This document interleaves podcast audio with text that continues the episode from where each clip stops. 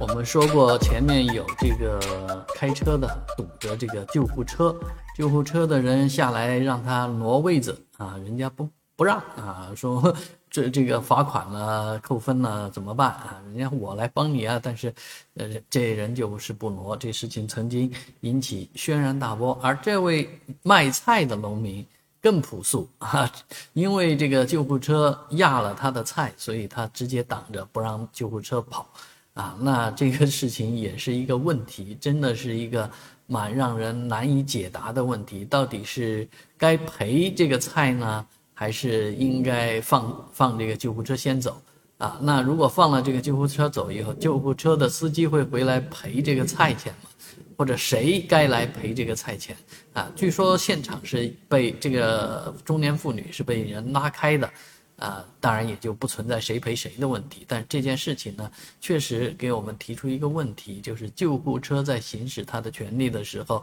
应该是拥有至高无上的权利的，每一个人都应该认识到这一点。啊，应该无条件的让，当然产生了这个经济上的损失啊，或者其他的损失，呃，寻求一个说法，这应该放在事后。毕竟生命无上啊，救人的救人的车总是比什么权利都高一级的。